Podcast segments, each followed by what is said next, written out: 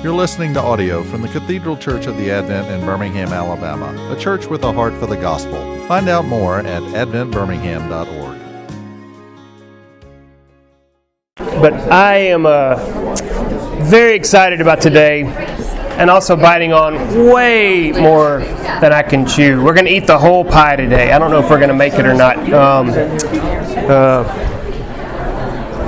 um, moving through Romans, um, coming to. Uh, if, if, if, you have any familiarity with Romans, you can kind of trip off the tongue and say Romans 9 through 11 and be like, wow. Um, it's kind of, you know, it's, it's hard. I was reading some parts of uh, this was John Barclay, uh, one of the people I'm reading, that's following along in this class. Um, and he called the secondary literature on this part of Romans as unmanageably immense. And I took a lot of comfort in that, actually. I was like, oh, good. So, I mean, this is a guy who spent, you know, he's probably 40, 45 years into his career, is really just one of the great New Testament sort of Pauline people around. Um, and if he thinks the, the literature is unmanageably immense, then for somebody like me, I, I take a little bit of comfort in that. Hey, Drew. Um, uh, so, with that, um, we're going to try to take our best shot at going through 9 through 11 because I think it's best done together.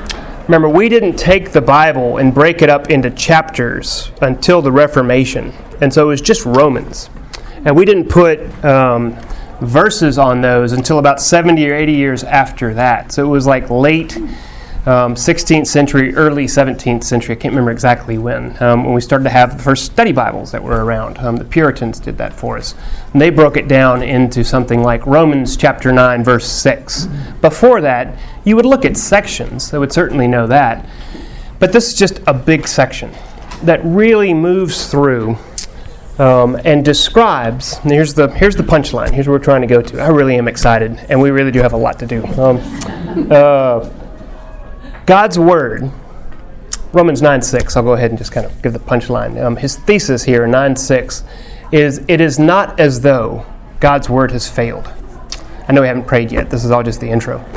Um, God's word has not failed the way it has worked in the past, its shape, its character, its living and activeness, its effect, how it does what it's doing, um, is the same as it was then. It's what it's doing now at the time that Paul wrote it, which is also, we could say, in the now time of us. Remember, we're talking about, you know, if judgment's behind us and we're moving towards this, remember the circles?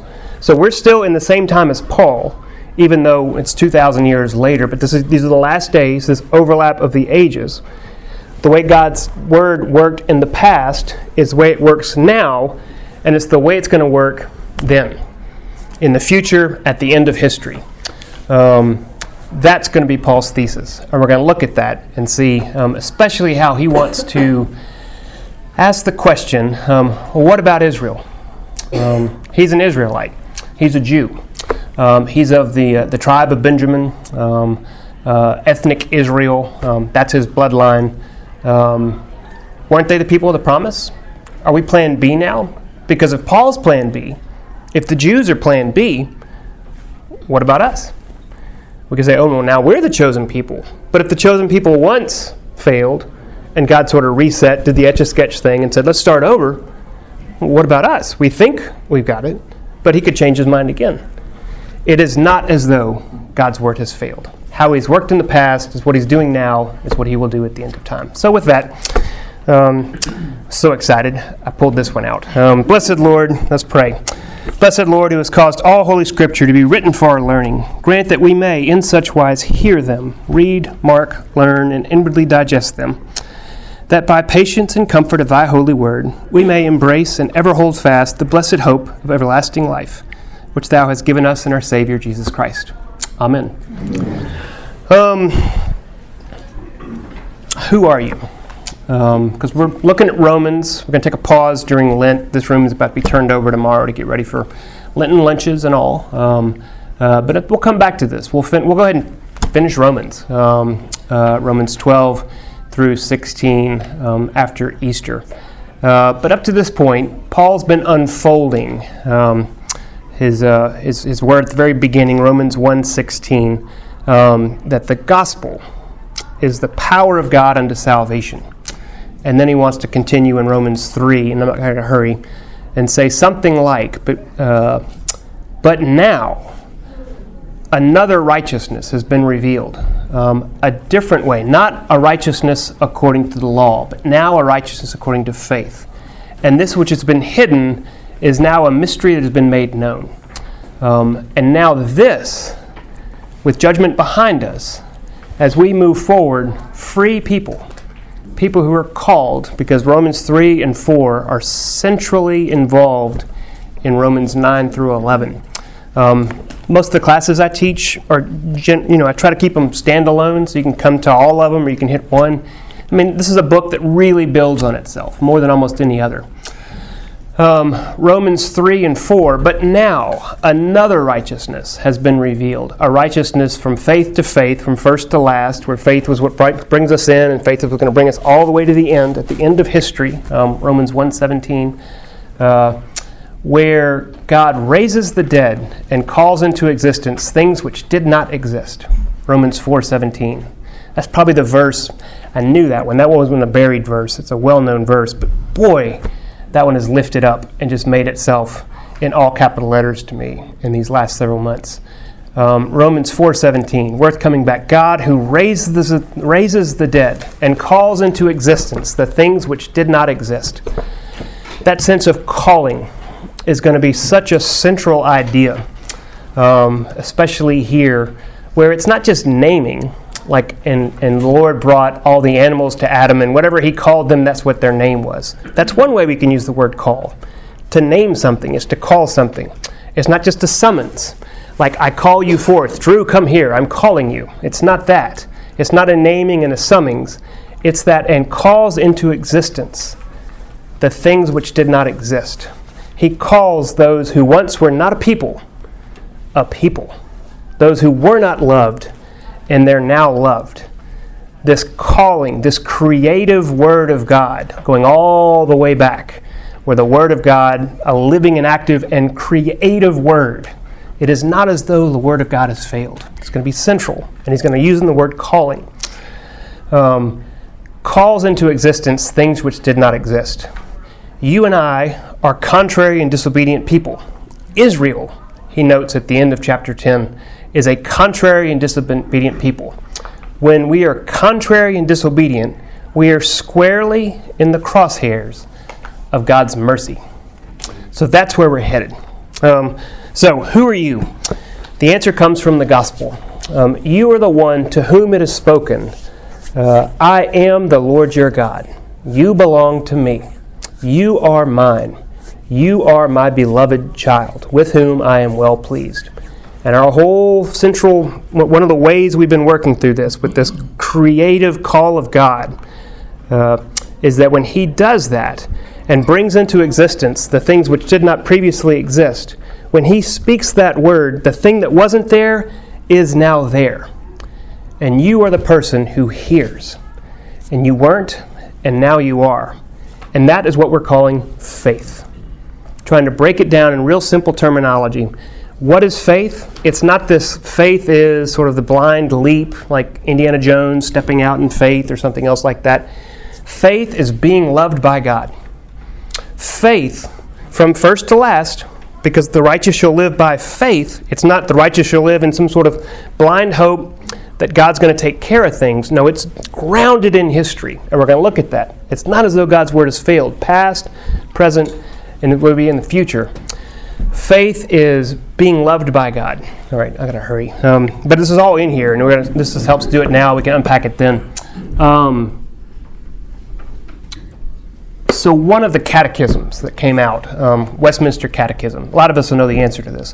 What is the chief end of man? Why do we exist? Remember, who are you? The chief end of man is to glorify God and enjoy Him forever. That's right, Westminster Short Catechism. Doesn't say what that means. What does it mean? How does one glorify God? To glorify God is to be loved by Him. To glorify God, to magnify Him, to say, whatever God is, let's put His Godness, as it were, on full display so that there is no mistake. Um, how does one glorify God? By being recipients of His grace.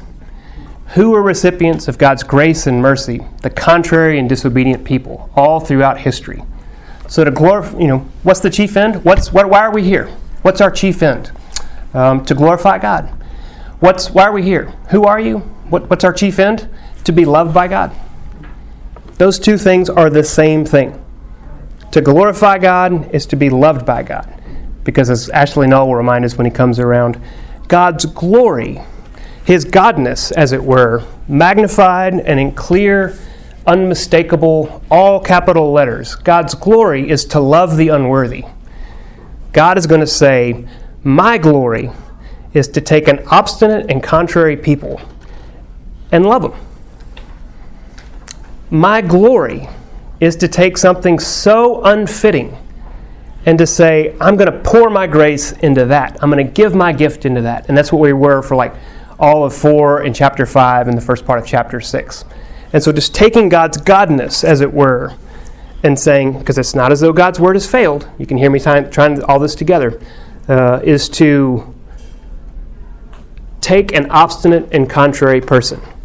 Um, like the litany in Romans 3 um, all have sinned, our throats are open graved, none are righteous, no, not one. To take those people, those vessels that are, are worthy of wrath, he's going to use that language in chapter 10, and to take those vessels and to pour his precious blood, his son, his grace, his mercy into those vessels and make them vessels of honor, make them vessels of mercy, make them vessels of his love and his compassion.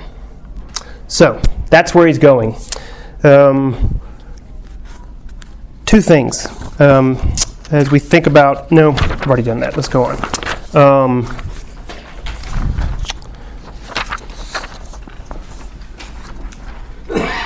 God is God. Therefore, God is free. If God is free, God can do what he wants to do. You may not like it, but God is God. Therefore, God is free. We may not like it, but he gets to do what he wants to do. That's Job. Um, if you remember Job, all the afflictions that came on him and everything, um, at the towards the end of the book in Job 38, um, God finally speaks, and it's something like that God that says, "We're okay. Are you done speaking, Job? You know, where were you when I poured the foundations of the earth? Where were you when the Leviathan was born? Um, where were you when the mountain goat hidden on top of Mount Zion came into being? Where were you when, I, when, I, when the winds were created? And he goes through and it's like, you know, I'm having a hard time. Come on, God, help me here. I'm Job. You remember? You know, um, but God, He wants to say, like, Job, I'm God. I'm free. I get to do what I want to do. We may not like that answer, but Paul is going to emphasize that in Romans 9. I'm giving you the punchlines before I start because it's going to feel like, especially when we get to, I think it's 918, a jarring word, uh, which Paul quotes directly out of Malachi. He quotes the Old Testament all over the place. I'm not going to point out all this. I mean, about half, that's not quite true, probably 20% of these three chapters are quotations from the Old Testament. It's kind of cool what he does. He just creates these super text. Like he's not really googling and, and cut and pasting and making sure he's really really close you know he's just taking a text and another one and another one and mashing them together and it's like the super text of course paul can do that you know he, he's writing the inspired word of god underneath the guidance of the holy spirit. But he's taking all just he's so seeped in the old testament. He's pulling all this together. And so we should feel the weight in 918 when he says you know this obstinate contrary people i get to do what i want to do. I'm god. You're not. You're going to have to get over that because Jacob I loved, but Esau I hated. We should squirm when we hear that. Because it's like, whoa, wait. I thought, I thought Jesus might have something to say about that, and, and he will, but right there, God's saying, like, I'm God, I'm free, so I get to do what I want to do. Um, I will get to have mercy on those who want to have mercy, and I will have wrath on those who want to have wrath. So if God is free and he gets to do what he wants to do, have this mind as we read, mark, learn, and inwardly digest Romans 9 through 11. What is the thing that God is doing when He is most doing the thing He most wants to do? Because God will say things like, um, It is mine to avenge. Um, Esau I hate. Um, uh, I will smite the Amalekites. Is that what God is most wanting to do? certainly what He's doing. But what is God doing when He's most doing the thing He most wants to do? And there, friends, we run to Jesus. We run to God as He preached Himself in flesh and bone, as the Word became flesh. This living sermon, Christ Jesus, given for you. And He shapes that answer when we ask the question, what is God most doing when He's most doing the thing He wants to most do? I know that's an odd thing to say, because God wants to do a lot of things, but what does He most want to do? He most wants to have mercy and grace so He can be glorified in His godness. And in all capital letters, we won't miss who He is. God has mercy on disobedient and contrary people. He takes dumb sheep with black hearts and he says, I love you. And those sheep become clean with new hearts and they follow the pastor. So, with that, let's read. Um, going back to uh, the end of Romans 8, um, which I had there on the top. We're going to skip just real briefly.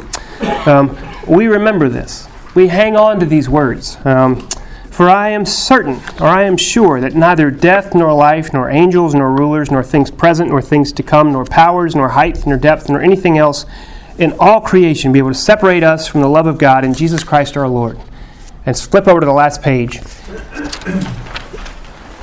One would think if I were writing, I would want to write something like what he wrote in chapter 11, verse 33, a doxology, one of his best.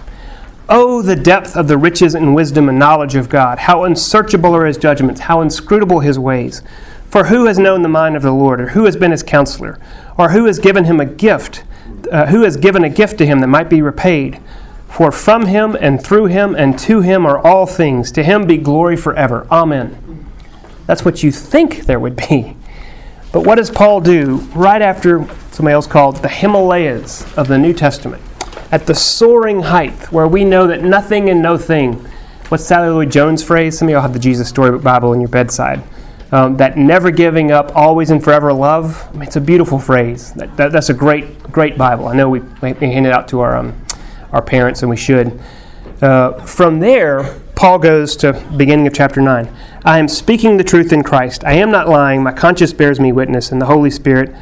I have great sorrow and unceasing anguish in my heart he goes from the highest height, and the, the, the words there are even stronger in Greek. You know, I'm not going to Greek out. Um, great sorrow, unceasing anguish in my heart. I could wish that I myself, Moses did this once, I wish that I could myself be accursed and cut off for Christ, from Christ for the sake of my brothers, for my kinsmen according to the flesh. We're going to skip around some. Um, Paul goes from the highest height to the lowest depth. Why? Because of his people. He's a Jew. He's an Israelite of the tribe of Benjamin, a Pharisee of the Pharisees. I mean, he gives his dossier, his CV somewhere else. He is fastidious in how he can prove himself. Um, and now he's been shown this new righteousness, that righteousness not from works, but by Christ and his righteousness. Um, but as people, what about them? Are they not people of the promise? Are they not uh, the, the people of the covenant, the ones to whom the law was given, who worship and the promises, to them belong the patriarchs from their race according to the flesh, is the Christ, who is God over all, forever blessed. Amen. And Paul enters his thesis. It is not as though the word of God has failed. You can obviously hear me. That's probably the sixth time I've said it. That's central. He wants to ask, how did the word work in the past? And the next part of chapter 9, is going to go here. For not all, that's going to be an important word, because at the end um, it's going to say, For God has consigned all to disobedience, so that you may have mercy on all. Um, so that same sense of all comes right here at, at, at the second half of 6. Not all who are descended from Israel belong to Israel, and not all are children of Abraham, because they are his offspring. And now, Paul, I don't want to, you know, U2 has an album, How to Dismantle an Atomic Bomb. Um, Bono was writing it when his dad was dying, and his answer is love the atomic bomb, the thing that faces us that's going to destroy us all, death. That was Bono's way of saying it. Paul has a way. He's like, we have all these ways we want to dismantle the atomic bomb sin and death. You know, the two great enemies. And we can use our genealogy, our bloodline, our geography. I'm a Texan. This is really hard for a Texan to say. My Texanness, my fifth generation Texanness, is not going to save me. Um, yours isn't either. Wherever you're coming from, whoever your people are, it's not enough. It's not your works, your morality, your, um, how else does he do it? Uh, and not the social customs. Why? Because he takes Isaac and Ishmael, Jacob and Esau, and Moses and Pharaoh, and he has all these dichotomies and he contrasts, and he says, none of these things matter before God. Because God gets to have, in a symmetrical way, if he's free and he gets to be God, have mercy on who he wants to have mercy, and have wrath on who he wants to have wrath. Here's how he does it. Um, though Isaac, uh, through Isaac shall be your offspring um, named, that is not as the children of the flesh, because Ishmael was also a child of Abraham, a child of Abraham's flesh, and he didn't get it. And so that that's not enough. Just to come out of Abraham's seed didn't do anything for Ishmael. Um, my Texanness doesn't do anything for me because it's not enough. Um, who are the children of God? But the children of promise are counted as offspring. For this is what the promise says About this time next year I will return, and Sarah have, shall have a son. And not only so, but when Rebekah conceived children by one man, so Rebekah and Isaac had twins. So by the same sexual act, Jacob and Esau were born. And so it's not like, you know, one was preferred because that was a Tuesday, and the other three years later was born on a Thursday or something. No, it's the same sexual act, the same time. Jacob I loved, but Esau I hated. So again, family, bloodline, genealogy, um, and he emphasizes even further they were not yet born, and so they had done nothing good or bad. So even their morality, you know, that's brought into play. It's not, he's a good man. You know, eulogies are fine, I get it, you know, but that's not enough. You know, he did this, he did this, he was a member here, he didn't do this, he didn't do this. Goes through how to dismantle, and he's just throwing all these things in the moody fire, and it's just burning and having smoke. Thank you for laughing. Um, uh, throwing them all in the fire in order that God's purpose of election might continue, not because of works, but because of the one who calls. The one who foreknew, chooses, the one who chooses, calls, the one who calls, justifies, the one who justifies, glorifies. Calls and brings into existence the things which previously did not exist. Calls and makes people who once were not a people, people. And makes those who were not loved, loved. Um, for she was told uh, uh, that the older um, uh, Esau was served the younger, Jacob. So even social customs, the way things have always been done, not enough. This massive fire, everything destroyed. For as it is written, Jacob I loved, but Esau I hated. So Paul does it several times. He's hoping he's like, Your mind is racing. So what shall we say then? Well, I have a lot to say. Um, is there injustice on God's part? Um, don't have time. Uh, by no means, for he says to Moses, I will have mercy on whom I have mercy. This is God's godness. He's free. Um, and I will have compassion on those who have compassion. So it depends not on human will exertion, but on God, who has mercy. So I'm going to go quick, as if you didn't know that. Um, there are no becauses. Why did God choose me? Because there's no because. Or maybe the only because God. Because God has mercy. And right now, it feels very symmetrical. Some of us, He has mercy, and others, He doesn't. And it just lands, and there's this division, and this is like the elect and the rest, and that's going to be a big part. And it's just this wall. And we're just hoping that we're over here and not over here because it seems very symmetrical at this point. Um, he has mercy on whoever he wills, and he hardens whomever he wills. You feel the tension at this point? But you can hear me. That's why I wanted to give you the punchline in case I didn't get there. That's not the way that God's word has worked in the past or is working in the present. And it's not the way it's going to work in the future. And so he continues. Um, let's go to 22. So he says all that, has the example from the potter. Shall a piece of clay say to the potter, Why did you make me into a vase? I wanted to be an ashtray. Says no piece of clay ever. Um, he asks in verse 22, What if God, desiring to show his wrath and to make known his power, so that's these people over here, remember the division of the rest, those poor people over there? What if God, desiring to show his wrath and to make known his power, has endured with much patience, much patience? And if you're a careful listener, you remember that from chapter 2. Uh, vessels of wrath prepared for destruction, in order to make known, that's a key phrase, in order to make known the riches of his glory for vessels of mercy. So now that neat symmetry, well, it just comes down this way. God can do what he wants to do because God is free, and some he has wrath, and some he has mercy. Some he has compassion, some he, uh, uh, some he doesn't. And there's a neat, there's a, there's a line that's not what this says. He says he has wrath in order to have mercy. There's a directionality to what God is doing. So when I ask the question, very awkwardly constructed, I know, what is God most doing when he most wants to do the thing he most wants to do? Directionality. God may be bringing down, killing, consigning to disobedience for a purpose to have mercy. God is going in a direction. That's going to be key because God's word in the past is the way it works now, and it's going to be Israel's hope in the future. So he continues So, in order to make known the riches of his glory for vessels of mercy, which he has prepared beforehand for glory, even us whom he has called, there's that word again, not from the Jews only, but also for the Gentiles. As indeed he says in Hosea, and this is a massive shift. Massive shift, and First Peter does this too the prophet was speaking about Israel, and now Paul is taking it to the Gentiles. A Gentile, just anybody that's not a Jew. So they had that dividing wall. The Jews do. There's the Jews, and there's everybody else.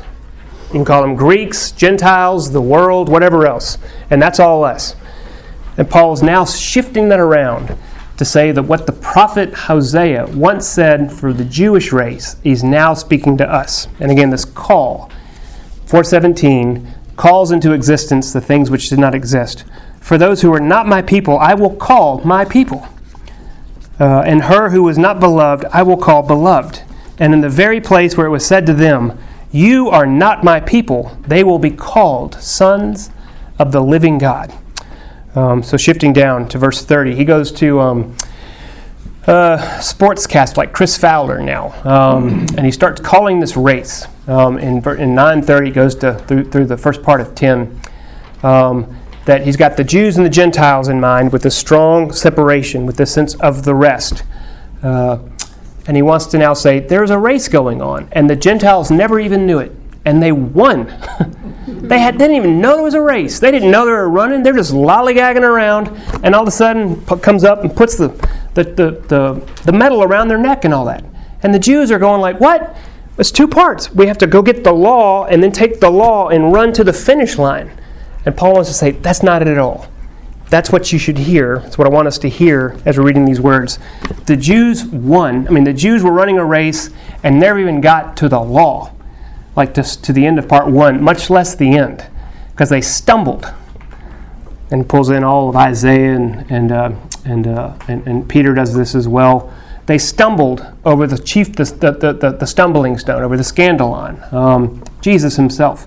They stumbled and they fell. They didn't win. And the Gentiles didn't even know there was, there was a game going on. I mean, it's really ridiculous. But this is what Paul says. He's like, and they won. So 930. What shall we say then? The Gentiles did not pursue righteousness, have attained it? That is, the righteousness. Uh, sorry, that's not a question, it's a statement. What shall we say then? Gentiles who did not pursue righteousness have attained it. That is, a righteousness that is by faith. That's 323.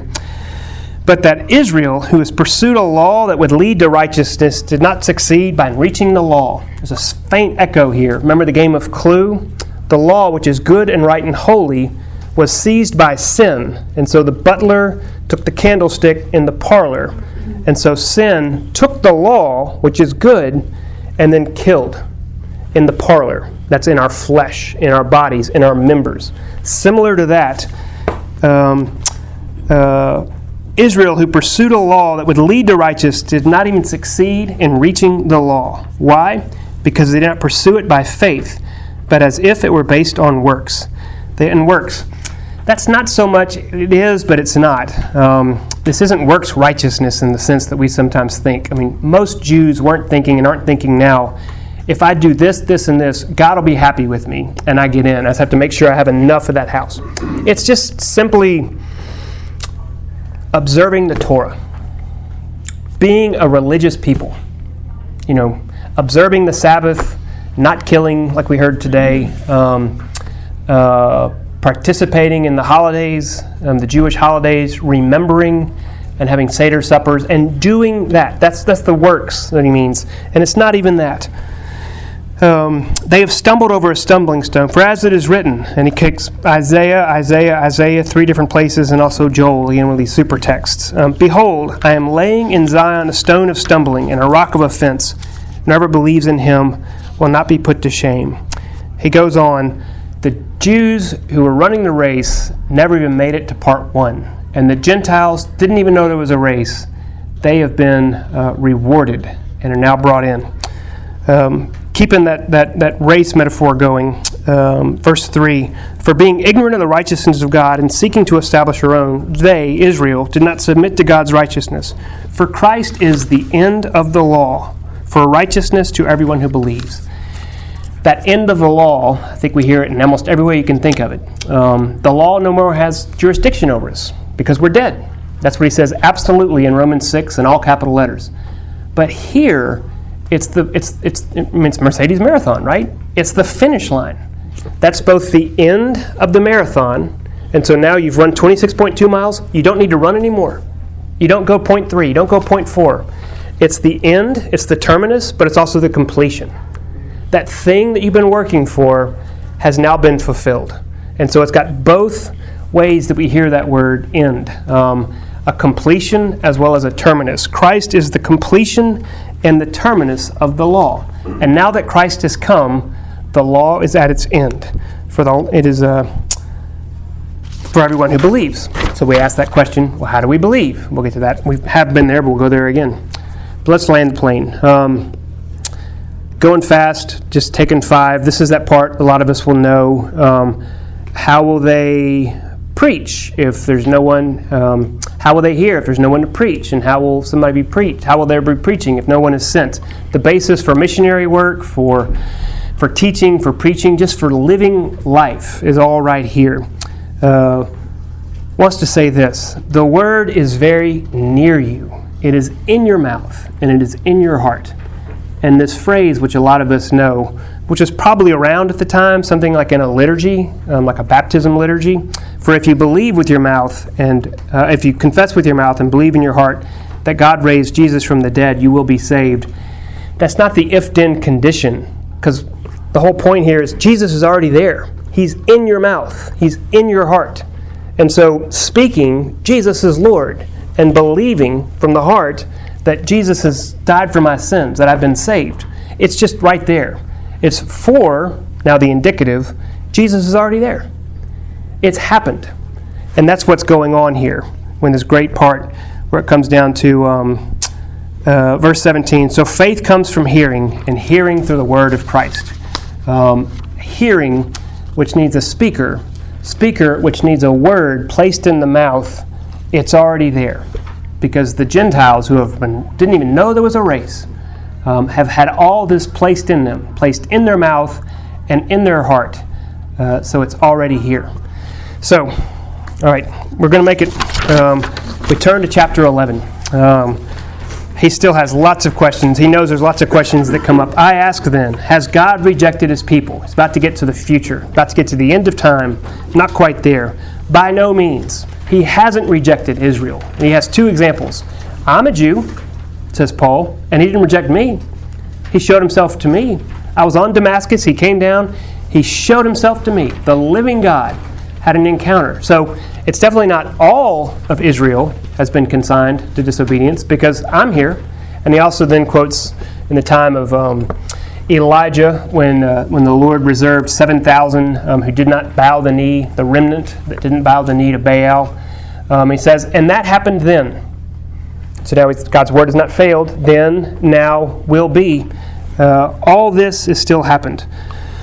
Um, so, verse 7 What then? Israel failed to obtain what he was seeking, going back to the race metaphor. But the elect obtain it, but the rest were hardened. But now we remember that God has a direction. So the rest were hardened, But when God is doing what He most does, He softens things. Um, God gave them a spirit of stupor, eyes that would not see, and ears that would not hear, down to this very day. But, is the trailing word there. So I ask, in verse 11, he starts to move to the future. Did they, i.e., the rest, the rest of the Jews, not, not him and the others, the remnant, stumble in order they may not fall? Uh, stored that they might fall? So it's like I, I get knocked down, but I didn't get up this time. Like they've stumbled, and now they're never going to get up, and they're just, they're going to hell.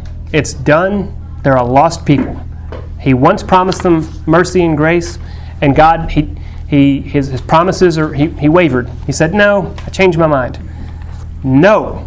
Paul wants to say, No, that's not what happened. Now I am speaking to you, Gentiles, verse 13.